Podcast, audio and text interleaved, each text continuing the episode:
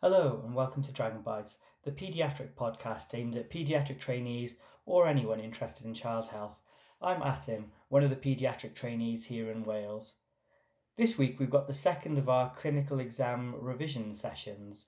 Sophie Constantinou, one of our paediatric trainees here in Wales, has put together a podcast focusing on the respiratory examination, something to listen to if you've got your clinical exams coming up.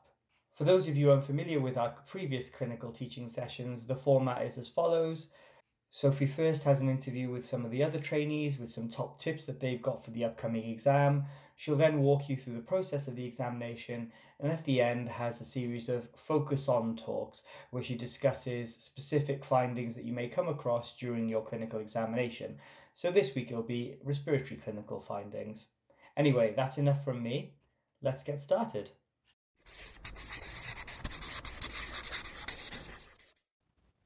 Hello everyone, I'm Sophie and welcome to this revision podcast for the MRCPCH clinical exam. Episode 2 is on the respiratory station. So each episode we focus on one potential station in the clinical exam and this week it's respiratory. As always, we're going to start with our top tips. After that, we'll revise the structure of the clinical exam itself. Then we are going to focus down on some key areas of the respiratory examination which this week are clubbing, hyperexpansion, respiratory distress, and cystic fibrosis. You can test your knowledge with our pub quiz episode on the respiratory examination, as well as downloading a PDF of the key points from this episode on the website, so make sure that you check it out. So, what are our top tips for the respiratory exam?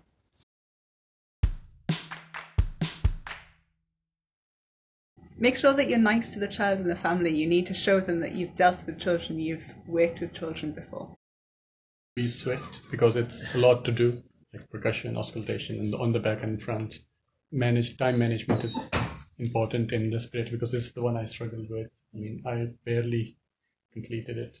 And when you're presenting your findings, be methodical, eye to eye contact with the examiner, and confident, and all the best in the respiratory examination, make sure that you look all over the chest. You might not see intercostal recessions, um, say on the front. Also look for other signs. So look for a port if you think that this child might have CF. Don't forget the scars in cardiac and uh, abdominal and respiratory station. So look for the scars. Don't miss them. That's a failing criteria.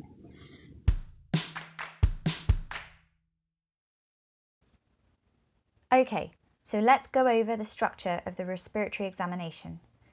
We're going to begin from a general inspection, though in the exam they may only ask you to focus down on one or two aspects of the exam.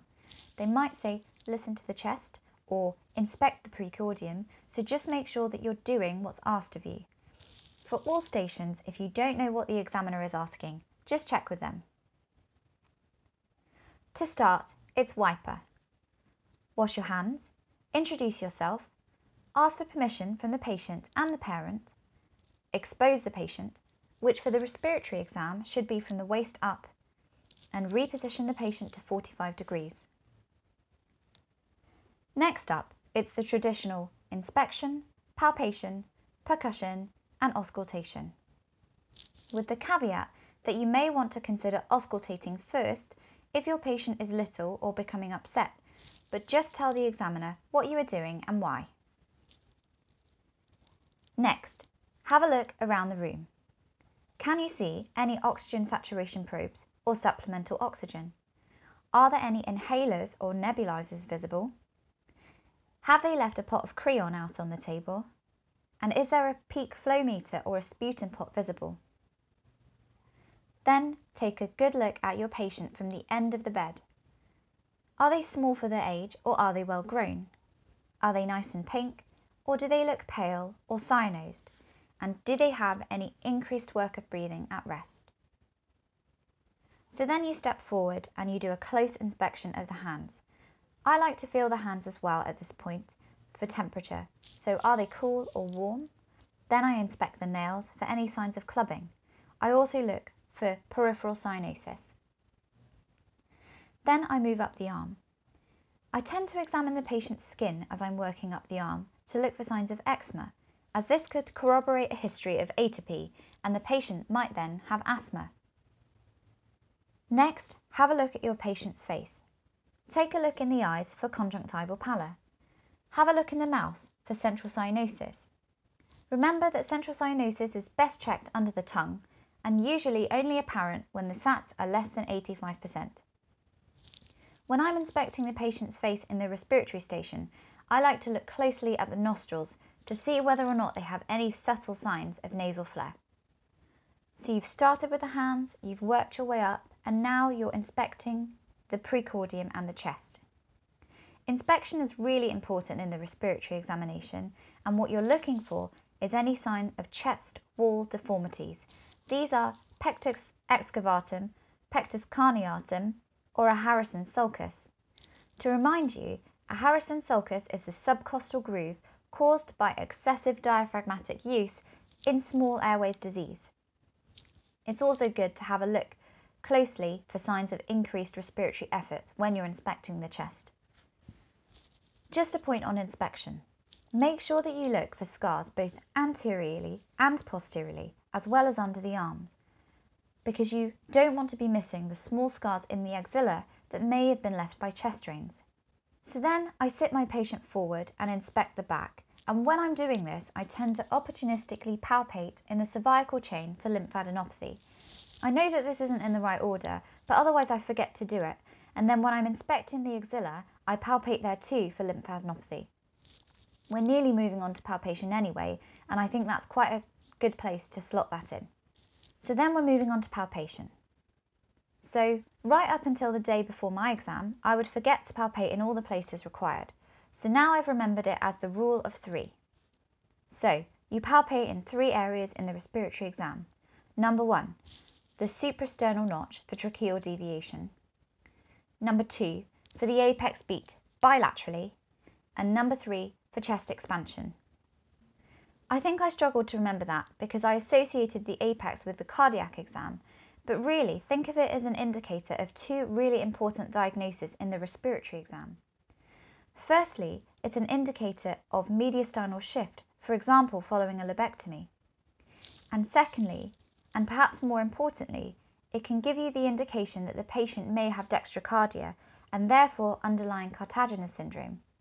If you don't palpate bilaterally for the apex beat, you might miss this, so please make sure that you get into the habit at the start of your revision period of palpating in the three places that are required. So then we're moving on to percussion. So percussion isn't something that you probably do routinely day to day unless you are clinically suspecting a pleural effusion. In the exam, because time is limited, I made a decision to only percuss if I felt it was clinically indicated other people I knew percussed the whole chest, both anteriorly and posteriorly. I didn't actually get a respiratory station in my exam, so I didn't have the chance to test my theory.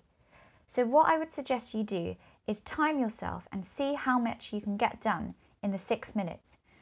You need to make an active decision if it's going to be one of those things that you get on and do in the exam, or one of those things that you can say that you would do if you had time in your speech at the end. The same goes for tactile vocal fremitus and vocal resonance, but these are obviously included in the respiratory examination. And finally, we are at auscultation, the bit that you do every day. A few little pointers on auscultation. So, you need to make sure that you are asking the patient to breathe in and out through their mouth. An examiner I knew told me that she would mark the candidates down if they didn't specify to the patient they wanted them to breathe in and out through their mouth, as she thought they couldn't be possibly be hearing any airflow at the bases of the lungs and therefore could miss clinical signs. So make sure that you ask the patient to breathe in through their mouth. The second point is to make sure you're comparing both sides. This is really obvious, and we know it when we come out of medical school, but it's one of those things that we fall into bad habits about on the ward, so make sure that you're auscultating bilaterally and comparing each side. And the third little tip is that ensure that at least for auscultation, you auscultate both posteriorly and anteriorly. Don't just say that you would auscultate anteriorly and posteriorly. It's good practice, both in day to day life and also for the exam, to auscultate on the front and the back of the chest. So that's the end of auscultation. So at this point, I would usually just go ahead and complete my examination. This is for the respiratory exam by feeling for hepatomegaly. Remember that hepatomegaly is a downwards displacement of the liver rather than true hepatomegaly and is a sign of hyperexpansion. To finish, thank the patient, wash your hands, take your stethoscope off, turn to face the examiner and say, To complete my examination, I would like to measure the respiratory rate, oxygen saturations, perform a peak flow, examine the patient's ENT, and plot the patient's height and weight on an appropriate chart. Remember that in this section you can name anything that you didn't manage to fit into the exam. Then you present your findings to the examiner, and that leaves you with a few minutes for the examiner to ask you questions. So that completes the structure of the respiratory exam. Next up is our focus on sections.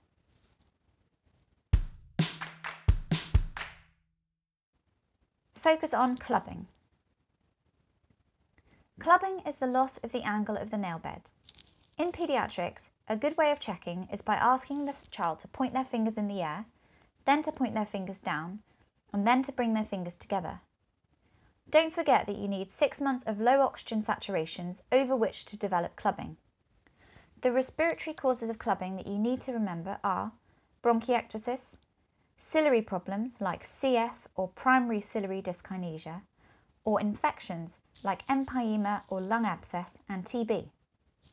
A rare respiratory cause of clubbing is fibrosing alveolitis. Focus on hyperexpansion. So, hyperexpansion implies there is an element of obstructive airways disease. You should be familiar with practicing the examination of hyperexpansion by looking at a child from the front and the side and examining the anterior posterior diameter and chest excursion during the respiratory phase. Common causes of hyperexpansion you may see in the exam are number one, asthma, number two, cystic fibrosis, number three, bronchiectasis, number four, bronchopulmonary dysplasia. Make sure that you're looking for other signs associated with being born preterm such as for the patient's head shape for plagiocephaly, and have a look at the backs of their hands for any IV scars from previous cannulas, and check for chest drain scars in the axilla. They may obviously also have an oxygen requirement. Number five, for recurrent aspiration syndrome, for example, if the child has got cerebral palsy. And number six, post tracheoesophageal fistula repair. So they are the six causes of hyperexpansion you may find in the exam. A good tip is that you, if, if you see a child with a hyperexpanded chest and you see clubbing, the likely diagnosis is of an underlying suppurative lung disease, such as cystic fibrosis or bronchiectasis. Thankfully, the young patients with cystic fibrosis tend to be quite well maintained on medications, so it's unlikely that you'll see a patient with CF with evidence of clubbing, but they might bring you the one patient in the region that unfortunately has developed these problems, so you need to be familiar with it. It's not one of those things you see day to day. So that's the hyperexpanded chest and clubbing. If you see a hyperexpanded chest and the child does not have clubbing, it's more likely that your underlying diagnosis is asthma, or less commonly, bronchopulmonary dysplasia. Focus on respiratory distress. So I know of some consultants who don't like the term increased work of breathing, which is pretty much ubiquitous among PEDS trainees in their day to day descriptions of patients. In the exam, I would advise you to be descriptive of exactly what kind of increased work of breathing you can see. So if you're seeing tracheal tug, accessory muscle use, subcostal intercostal recession, name it. I'm hopeful that you won't have a patient in the exam who is in acute respiratory distress, but on occasions, Patients who've been called for the exam don't turn up for one reason or another, and therefore sometimes inpatients from the ward are pulled down to be used as part of the clinical exam. So keep this in mind, especially if you are sitting your exam in the autumn or winter. focus on cystic fibrosis. As I mentioned earlier, it's most likely that if your patient has a diagnosis of CF, you probably won't see too much on clinical exam. But just in case you do see a patient with active clinical signs, let's go over what you would see on inspection. So from the end of the bed, your patient with CF might be small and thin. They might be tachypneic and hyperexpanded, and you might think that they have elements of delayed puberty. Depends on their age. On inspection of the hands, you might find clubbing, and they might have peripheral cyanosis. On the backs of the hands, you might see scars from previous IV attempts. When you look at their face, you might find jaundice in the sclera. Make a point of saying that you would inspect the nose, as in cystic fibrosis, there are often nasal polyps. On inspection of the precordium and chest, you'll probably note again the increased work of breathing, and when you palpate for chest expansion, it may be limited, as they may be hyperexpanded at rest. When looking for scars, it's also important to look at the patient's abdomen. Patients with CF may have had previous meconium ileus, a previous gastrostomy for feeds, and if they have CF related liver disease, you might find a caput medusae and ascites. You might find they have a scar on their tummy from previous surgical management of DIOS or distal intestinal obstruction syndrome. And the abdomen may also be the site of insulin injections if they have CF related diabetes. Focus on the CF annual review. So we are branching a bit into history taking, and with the new format of the examination, the RCPCH college website mentions that they won't be asking candidates about management in the clinical stations anymore. However, it's still really good practice to know what goes on in an annual review. If you get the chance, try and get to a CF clinic with a supportive consultant. This can be a great way of revising for the exam as you will have well patients to practice examinations on, as well as a consultant captive to give you some pointers. So back to the CF annual review. In the history, you want to make sure that the patient is adhering to their medications. Ask them how much school they've missed and about their hospital admissions. You'll obviously want a baseline set of observations, including O2 sats and respiratory rate, and you'll want to plot their height and weight on a chart and make sure they're following their centile over time. Regarding investigations and treatment, you want to ask the patient for a cough swab or an NPA, nasopharyngeal aspirate. Blood should be monitored in clinic, and these are specifically for the white cell count, for aspergillus specific IgE and total IgE to monitor for ABPA, as well as a set of LFTs. You might want to consider a stool sample for fecal elastase. You'll definitely want spirometry and perhaps a routine chest x ray or abdominal ultrasound scan. Some consultants perform high res CT chest scans to monitor for small airways disease. If you're asked about the MDT, you need to have an understanding about which member does what. When I've been to the cystic fibrosis clinic, the patients tend to stay in the rooms in order to avoid spreading bugs between them, and the MDT rotates around the patient. So the physios will want to check the equipment for home nebulizers and chest physio, and they may ask the patient to show them their airway clearance techniques. They may also perform spirometry. Next come the dietitians, Children with CF need more calories and might also have poor appetites, so they may be on supplements such as milkshakes. They are also likely to have pancreatic insufficiency and therefore be on Creon. Dietitians take a diet history and adjust the dose of Creon based on the patient's symptoms, weight gain trajectory, and stools. They obviously do a lot more than this, but that is some of the things that you might want to mention if you're asked about the role the dietitian plays in the management of CF. Next, you might have a CF nurse who might pop in generally to ask how the family are coping and act as a link between the hospital and the school. Lastly, in the place you work, there might be a specific CF psychologist who's available to talk to the family about their child's lifelong chronic condition and work out any problems as able.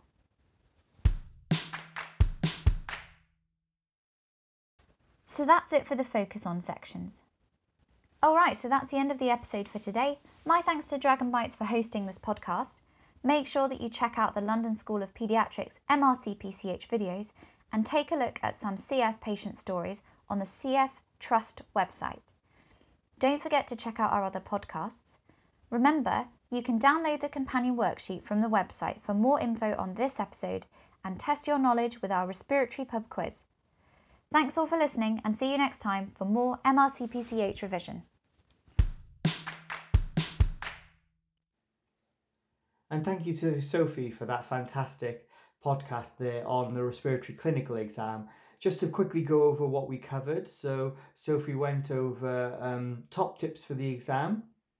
She then discussed the structure of the examination, um, which involves starting with wiper, observing the patient and the room from a distance, examining the hands, the arm, the skin, the face.